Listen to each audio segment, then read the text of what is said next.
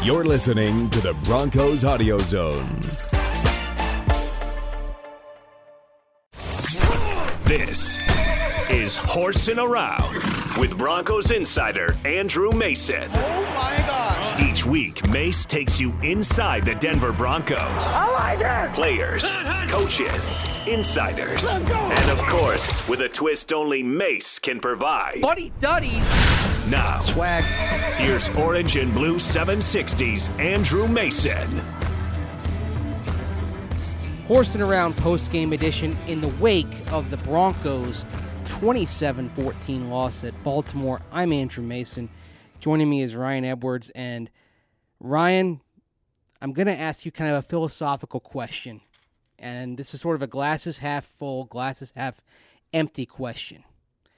Are you encouraged by the fact that in the defeat, the Broncos can point to their own mistakes as the primary cause, or discouraged that these mistakes, specifically the 120 yards of penalties on 13 infractions, happen?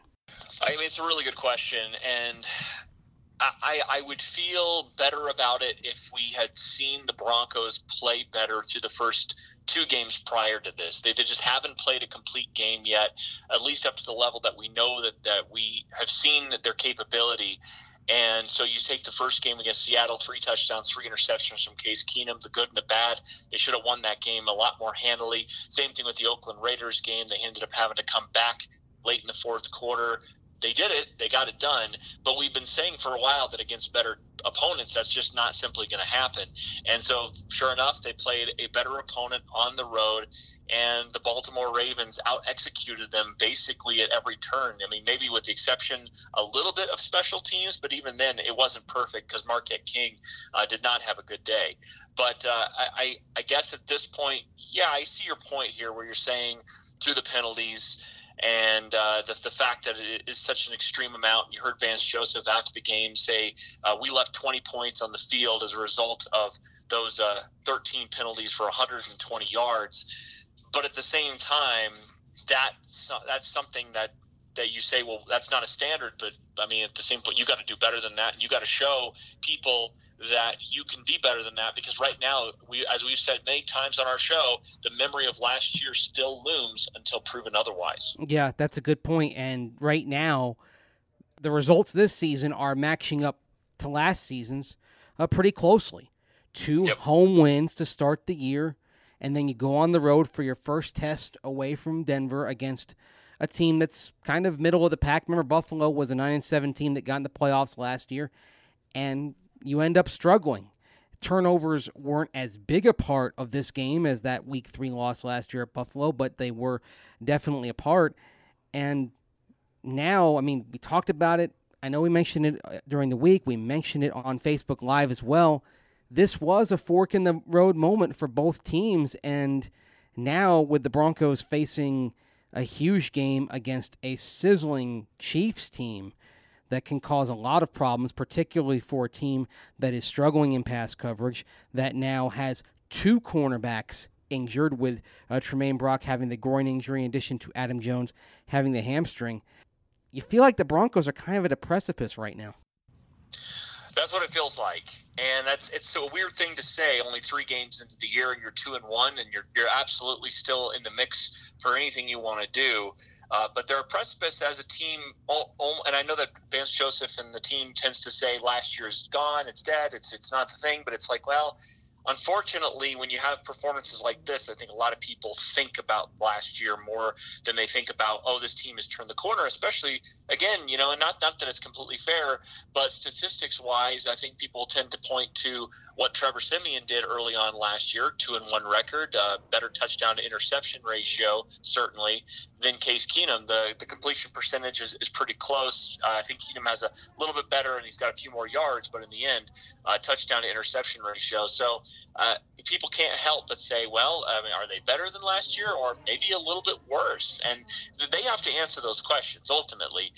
Today's performance isn't going to help anybody on that. But, I mean, I point to those mistakes, and there was that key moment with the blocked field goal, And it should have been a return touchdown, and that would have swung things. Of course, the Broncos there would have been up 21-17. Instead, they end up getting a sack fumble on Case Keenum, and they ended up backing up from there, and that changed everything. They ended up punt on that drive, but I just think about those moments in the game where on the road you started out doing everything you wanted to do, and through your mistakes, which is what we talked about a lot last year, you ended up losing the game. Yeah, you're right. You mentioned the start. You were doing everything you wanted to do. I mean, it's hard to envision a better opening few minutes for the Broncos. Big play on special teams. Joe Jones flies downfield for the tackle at the 16-yard line. The defense gets a 3-and-out. Bradley Chubb gets a sack on second down. You have Jones with a second big special teams play in about a minute and a half with a blocked punt.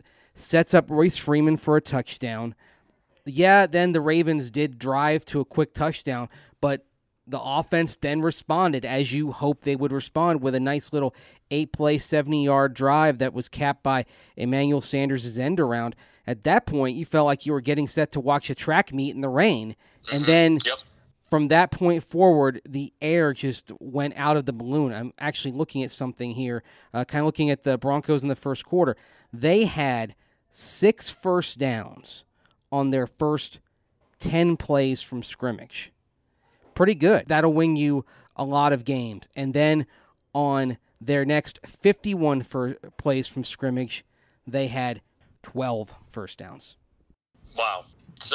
It's pretty shocking. And then, of course, I think they went 7 straight drives with a punt, and then the 8th drive was an interception. So, I mean, they were driving on that, and it was a red zone interception. Not that is – I mean, it's worse in a lot of ways. But in that case, I mean, it's just – you started out playing a way that you hadn't played last year when you were on the road, and so in that respect, maybe, as we have a chance to digest this game a little bit, and we'll talk about it on the show tomorrow, we have a chance to talk about it more. Maybe you say, okay, well, you can recreate some of the things that you did at the beginning of the game, and if you could do that, you're gonna give yourself better opportunities. I mean, starting fast is something that they didn't do against Oakland. So it's a tough thing to judge this team right now in some ways because they respond to adversity. You're right; they gave up the long touchdown drive. Long in relation, 5 plays, 48 yards, but then they answered right back. 8 plays, 70 yards, they score a touchdown, and you're thinking, okay, here we go. The Broncos maybe they figured a few things out, and then they just went stagnant. It just all kind of couldn't stay together, and Case Keenum is one of the guys I'm pointing to in this, where he's been able to rally everybody around a certain cause. He couldn't do that today. Yeah, that's a good point. And, I mean, he did rally them in the fourth quarter. They had a couple of good drives, got some things going in the passing game, and never completely abandoned the running game, which I think is one difference from this year compared with last year. But just they couldn't close the deal in the end. The interception problem continues. He was picked off in the fourth quarter. That's 5 picks in the last 3 games. It's the most for the Broncos as a team. Interception since 1989 after 3 games. So that's a little bit of a troubling sign. And as I was texting you on the flight back and I was looking at some of the passer ratings, right now it's 71.5. That's not going to get it done. If he doesn't play better, if he isn't more efficient, then this isn't going to work out. No, it's not. And we already know how this story goes. If you're getting below average performance from a quarterback, that doesn't matter. And the fact is that defensively, the Broncos, I mean, you mentioned the track meet coming up here with the Chiefs, and that's really what it's going to probably be because they're also struggling defensively. But you mentioned that game coming up, and where's your confidence level that this team could even win a game like that? You know that they can move the ball. You know that they have the capacity for that. But at the same time, there's just this also of, okay, are you going to get the fast start? You're going to get the strong close? What's going to happen in the middle? And then, of course, defensively for the Broncos, you don't want to be a team that has such a wide hole there in your secondary. And, I mean, you're right now, Mace. I mean, this is a conversation we're going to have this week. Yeah. What are you going to do there? I mean, I don't know that there are internal solutions. I mean, it depends on the severity of Tremaine Brock's groin injury. Now, Adam Jones was out testing the hamstring pregame, so maybe he's closer to a return than some might think. Maybe he could be back next week. Maybe they just wanted to be cautious with him this week and make sure that this wasn't a 1 month or 2 month injury and keep it to being a 1 or 2 week injury. But at the same time, what's going on back there isn't working. You look at Patrick Mahomes coming in next week, 13 touchdowns, no picks, rating of 137.4. Now, you mentioned the Chiefs defensively.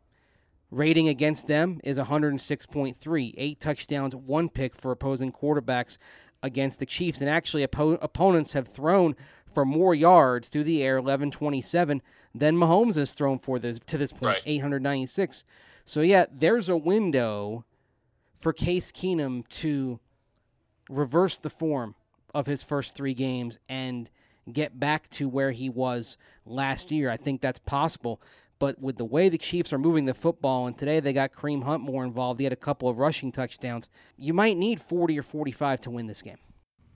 It kind of feels like that, doesn't it?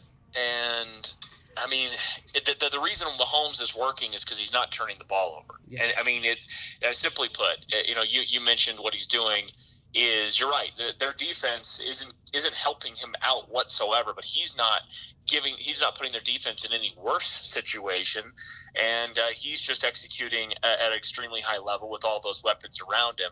But for Case Keenum, that's what he's going to have to do. He's going to have to play a clean game against the Kansas City Chiefs, and then you're going to have to ask Broncos fans, how confident are you that he could play a clean game against Kansas City? And I guarantee you the answer right now is very low confidence in that. And that's really unfortunate, too, because you're talking about a guy that had a really good season with Minnesota protecting the ball. It was one of the reasons why he got the contract that he did. And, at some level, yes, you wanted a guy that's going to be aggressive, and you wanted a quarterback that was going to put you in position to succeed at times when it seemed like the offense was a little too tentative last year and a little too vanilla. But at the same time, look, man, he looked tentative today. He was holding the ball a long time, double pumping. His feet were really jittery, and that's where you can always watch a quarterback and see how they're feeling. And you saw the double pumps. You saw him kind of tiptoeing a little bit and really just not settling in, not climbing the pocket as much. And that's a little bit of a concern for me. He got hit 9 times.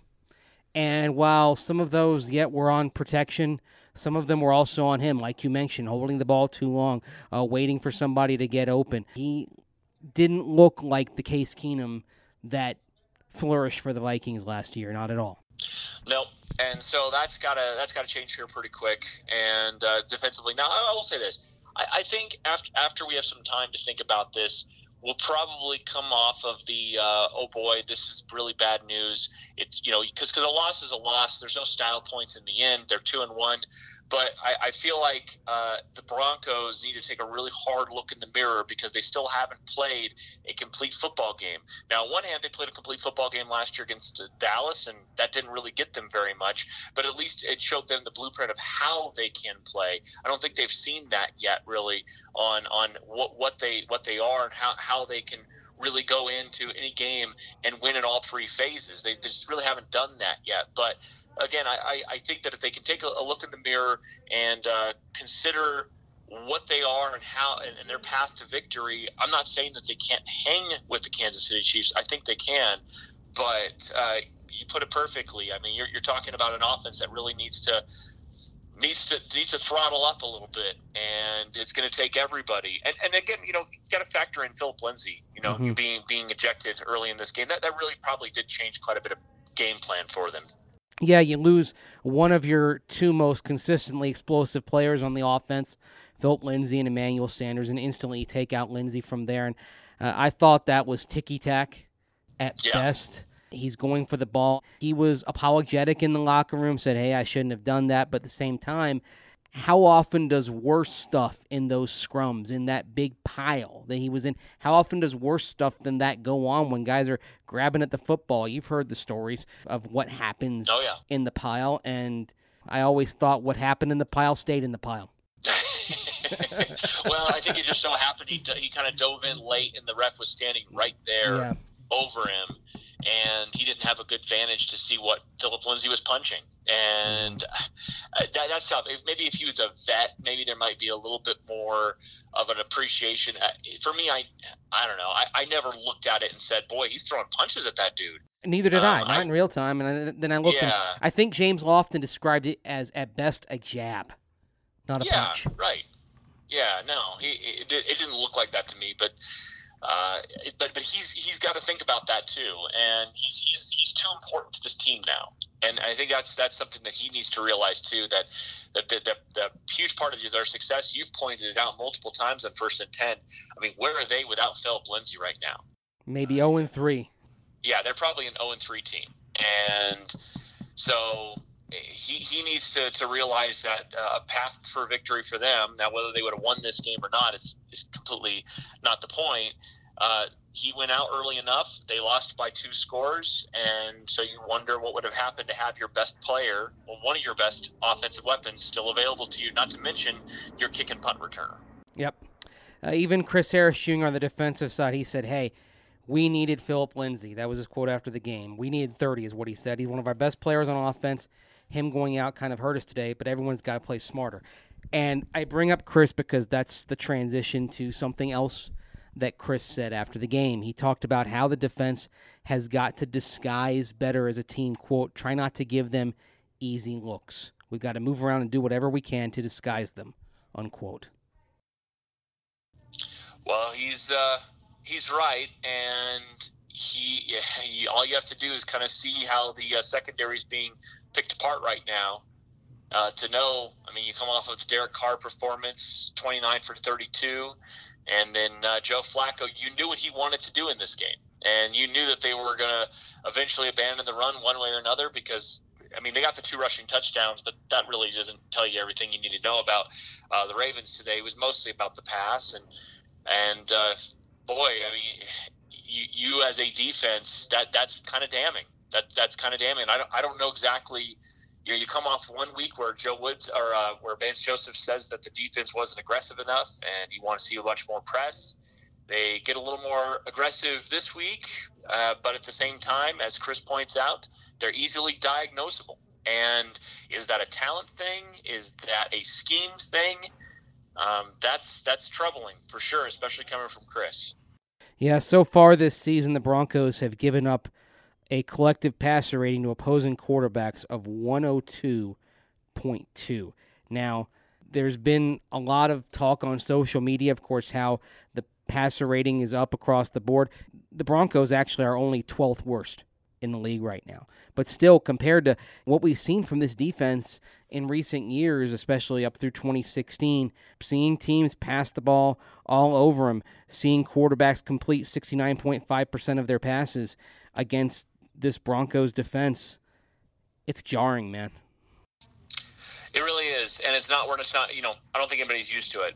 And, maybe in one way you're saying, okay, well, that means the offense needs to pick them up sometimes, and the offense has. In the first 2 games they were able to pick them up at times, but in the end, though, I don't think any of us are going to convince ourselves that this is an offense that can win shootouts consistently. And I know Steve Atwater is talking about them averaging 30 points per game.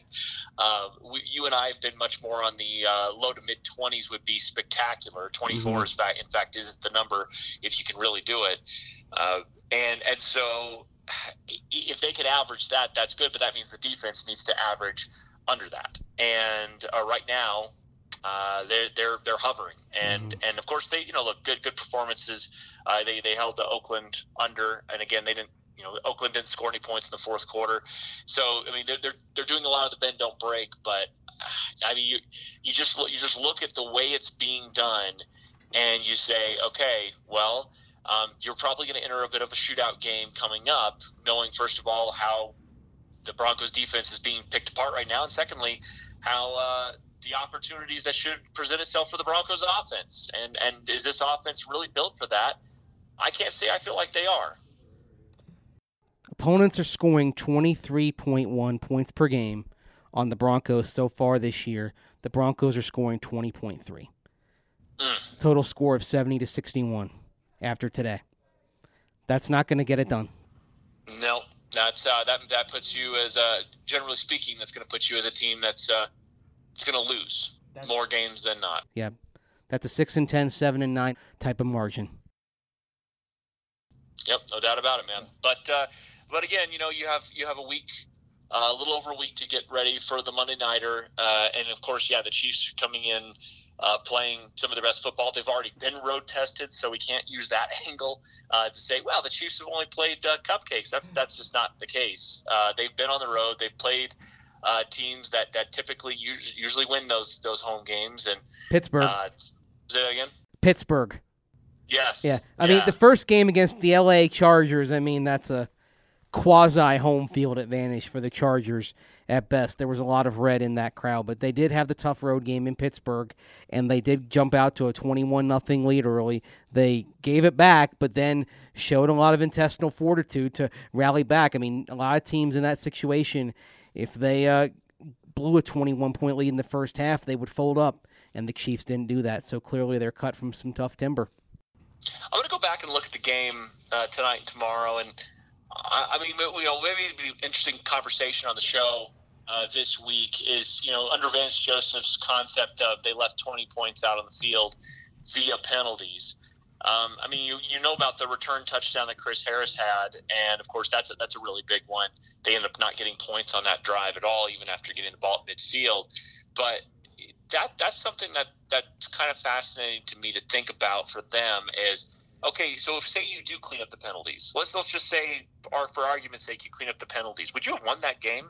Like just straight up, Mace, I'll ask you: they clean up the penalties. Do they win that game? Yeah, I think they do. I really think they do, because including the interception, including the red zone interception. I think they win the game because, first of all, you have the blocked field goal return by Chris Harris Jr. That's 7 points right there, off the top. You have that drive in the third quarter. Promising drive for the Broncos when they were down by 13 points, 27-14. But it looked like it was going to be that kind of good response that you want to see, a good response to adversity. Denver quickly gets to midfield. You had a 39-yard connection, Demarius Thomas wiped out by a holding penalty. That was a killer. But then, 2 plays later, Keenum to Demarius Thomas again for 22 gets you out of 2nd and 17. But then you have another holding penalty on Connor McGovern that knocks you back to the 41. You manage to get back into field goal range from that, and then Ron Leary's unnecessary roughness penalty, 15 yards, takes you out of field goal range. So at minimum, I think that's one of the things you're talking about, 7 points right there. At minimum, 3 points if you just go to Leary's penalty alone. And then in the fourth quarter on the last Broncos drive, you go from 4th and 1 to 4th and 6. Okay, well, I'll throw one caveat in there. And you're right about everything you said, because those penalties, of course, backed them out of, especially in that second half drive where they were driving. They ended up having, again, like you mentioned, the Ron Leary unnecessary roughness penalty that backed them out of field goal range. They were at the 27 at that point, backed them out of field goal range. But I also wonder if the Broncos are that close, if the Baltimore Ravens alter and get a little more aggressive, and it seemed to me like the Ravens, especially later in the game, played a lot more keep away. And I know that they had the 3 and out for 2 yards, but it just didn't seem. It felt like they were in control. Do you know what I mean? Yeah, especially on that drive that ended with the too many men on the field, and then the incompletion of Jake Butt that followed that. I mean, you don't know how the game is going to go, but even then, those first 2 series, or the series in the third quarter, and then the block field goal return, that's 14 points, and that's 28-27 instead of 27-14. Okay. Well, that might be a fun poll question we can run if the fans – because again, I'm not trying to look for positive spin, but I'm also trying to think of a way that the Broncos could flip this quickly, and that might be one of them is, hey, look, you take the penalties out, did you think the Broncos were going to win that game? And we'll see kind of how the fans are feeling about it might be a little bit of a fun conversation, interesting conversation, because I'm a little on the fence about it. You make great points. They had position, they had opportunities, but I also felt like Joe Flacco could have dialed up some deeper passes whenever he really wanted to. The question is, though, can you find a way to cut the holding penalties? Absolutely. Because 100%. The discipline stuff, you can fix that pretty easily. The holding, especially for Garrett Bowles, because that was a problem last year, man, that's a big concern right now. No, 100%. Are you looking forward to a week full of Chad Kelly text, tweets, and calls? Looking forward. Look at my Twitter timeline. I'm already receiving them. It's all. I'm already there. Dude, I was getting them too, and I mean, it's incredible. I'm not there. I'm clearly not there. I mean, I'm concerned about Case just like everybody else is, but I don't think that you pull the trigger on that. And definitely not. No, I don't think we're there. But I'm fascinated. Look, this week, and I know it's going to come up a ton when talking to Bill Musgrave, when talking to Vance Joseph. It's going to come up a ton of what's the game plan. How are you going to keep track and keep pace with this team? Or are you, I mean, what's the mental makeup of this team? What are they thinking when knowing they're taking on a Chiefs team that's putting up these kinds of numbers? And I'm sure it was the same kind of conversation opponents of Peyton Manning and the Broncos had back in 2013, you know, when opponents were saying taking on arguably one of the best, well, the best offense in the history of the game. It's the same conversation, same questions. What are you going to do? How are you going to keep track? And how you to keep pace with that? So I'm fascinated to see what the offensive game plan, defensive game plan too, because somebody's got to get to Mahomes eventually. Somebody's going to have to cause him to make a mistake. Can it be the Broncos? And what does that exactly look like? Because, for example, today Von Miller was not a factor in this game whatsoever. No. I mean, at least not on the stat sheet. Yeah, they schemed away from him. And I think more teams are going to continue to do that. Now, that being said, if Bradley Chubb can capitalize and get a sack like he did today, that's going to be a positive. One thing about next week's game with the Chiefs, you talk about keeping pace with them. One of the things that has worked for the Broncos actually might work against them against the Chiefs, and that is the Broncos going up-tempo. Because if you go up-tempo, you might create more chances for the Chiefs. Yet today, the four longest Broncos drives of the day all had no huddle in it for multiple plays each time. It seemed like there were moments where they had the Ravens on their heels a bit because of the no huddle. So even if going up-tempo means a game with more possessions and more plays, do the Broncos go back to that next week against Kansas City, knowing that, okay, it might give the Chiefs a lot of shots, but it'll give us a lot of shots too, and maybe we can get the defense on its heels? I think, honestly, I know that, like a football purist would say, no, you don't want to go track me on it. I mean, you know, play sound defense, do what you're supposed to do, you know, and it's like, yeah, but I don't know if that's going to work in this game. I think you kind of have to, I think you got to kind of dial it up. I'm so fascinated to see what the game plan is going to be. I am too. Ryan, my friend, always a pleasure. You can hear from Ryan and I Monday morning with Steve Atwater on First and 10, 10 on Orange and Blue 760, and of course, every weekday, 10 to 1 p.m. We're going to start by looking back at this game, then move on to the Chiefs. Plenty of conversation. We'll have some good guests, I'm sure. So join us from 10 to 1 every weekday, Ryan. See you then. Thanks for coming on. Yep, anytime. This has been another edition of Horsin' Around with Broncos insider Andrew Mason. Check out Mace on DenverBroncos.com and weekday mornings at 10 with Steve Atwater and Ryan Edwards. That's how we get it done. We'll see you next time on Horsin' Around.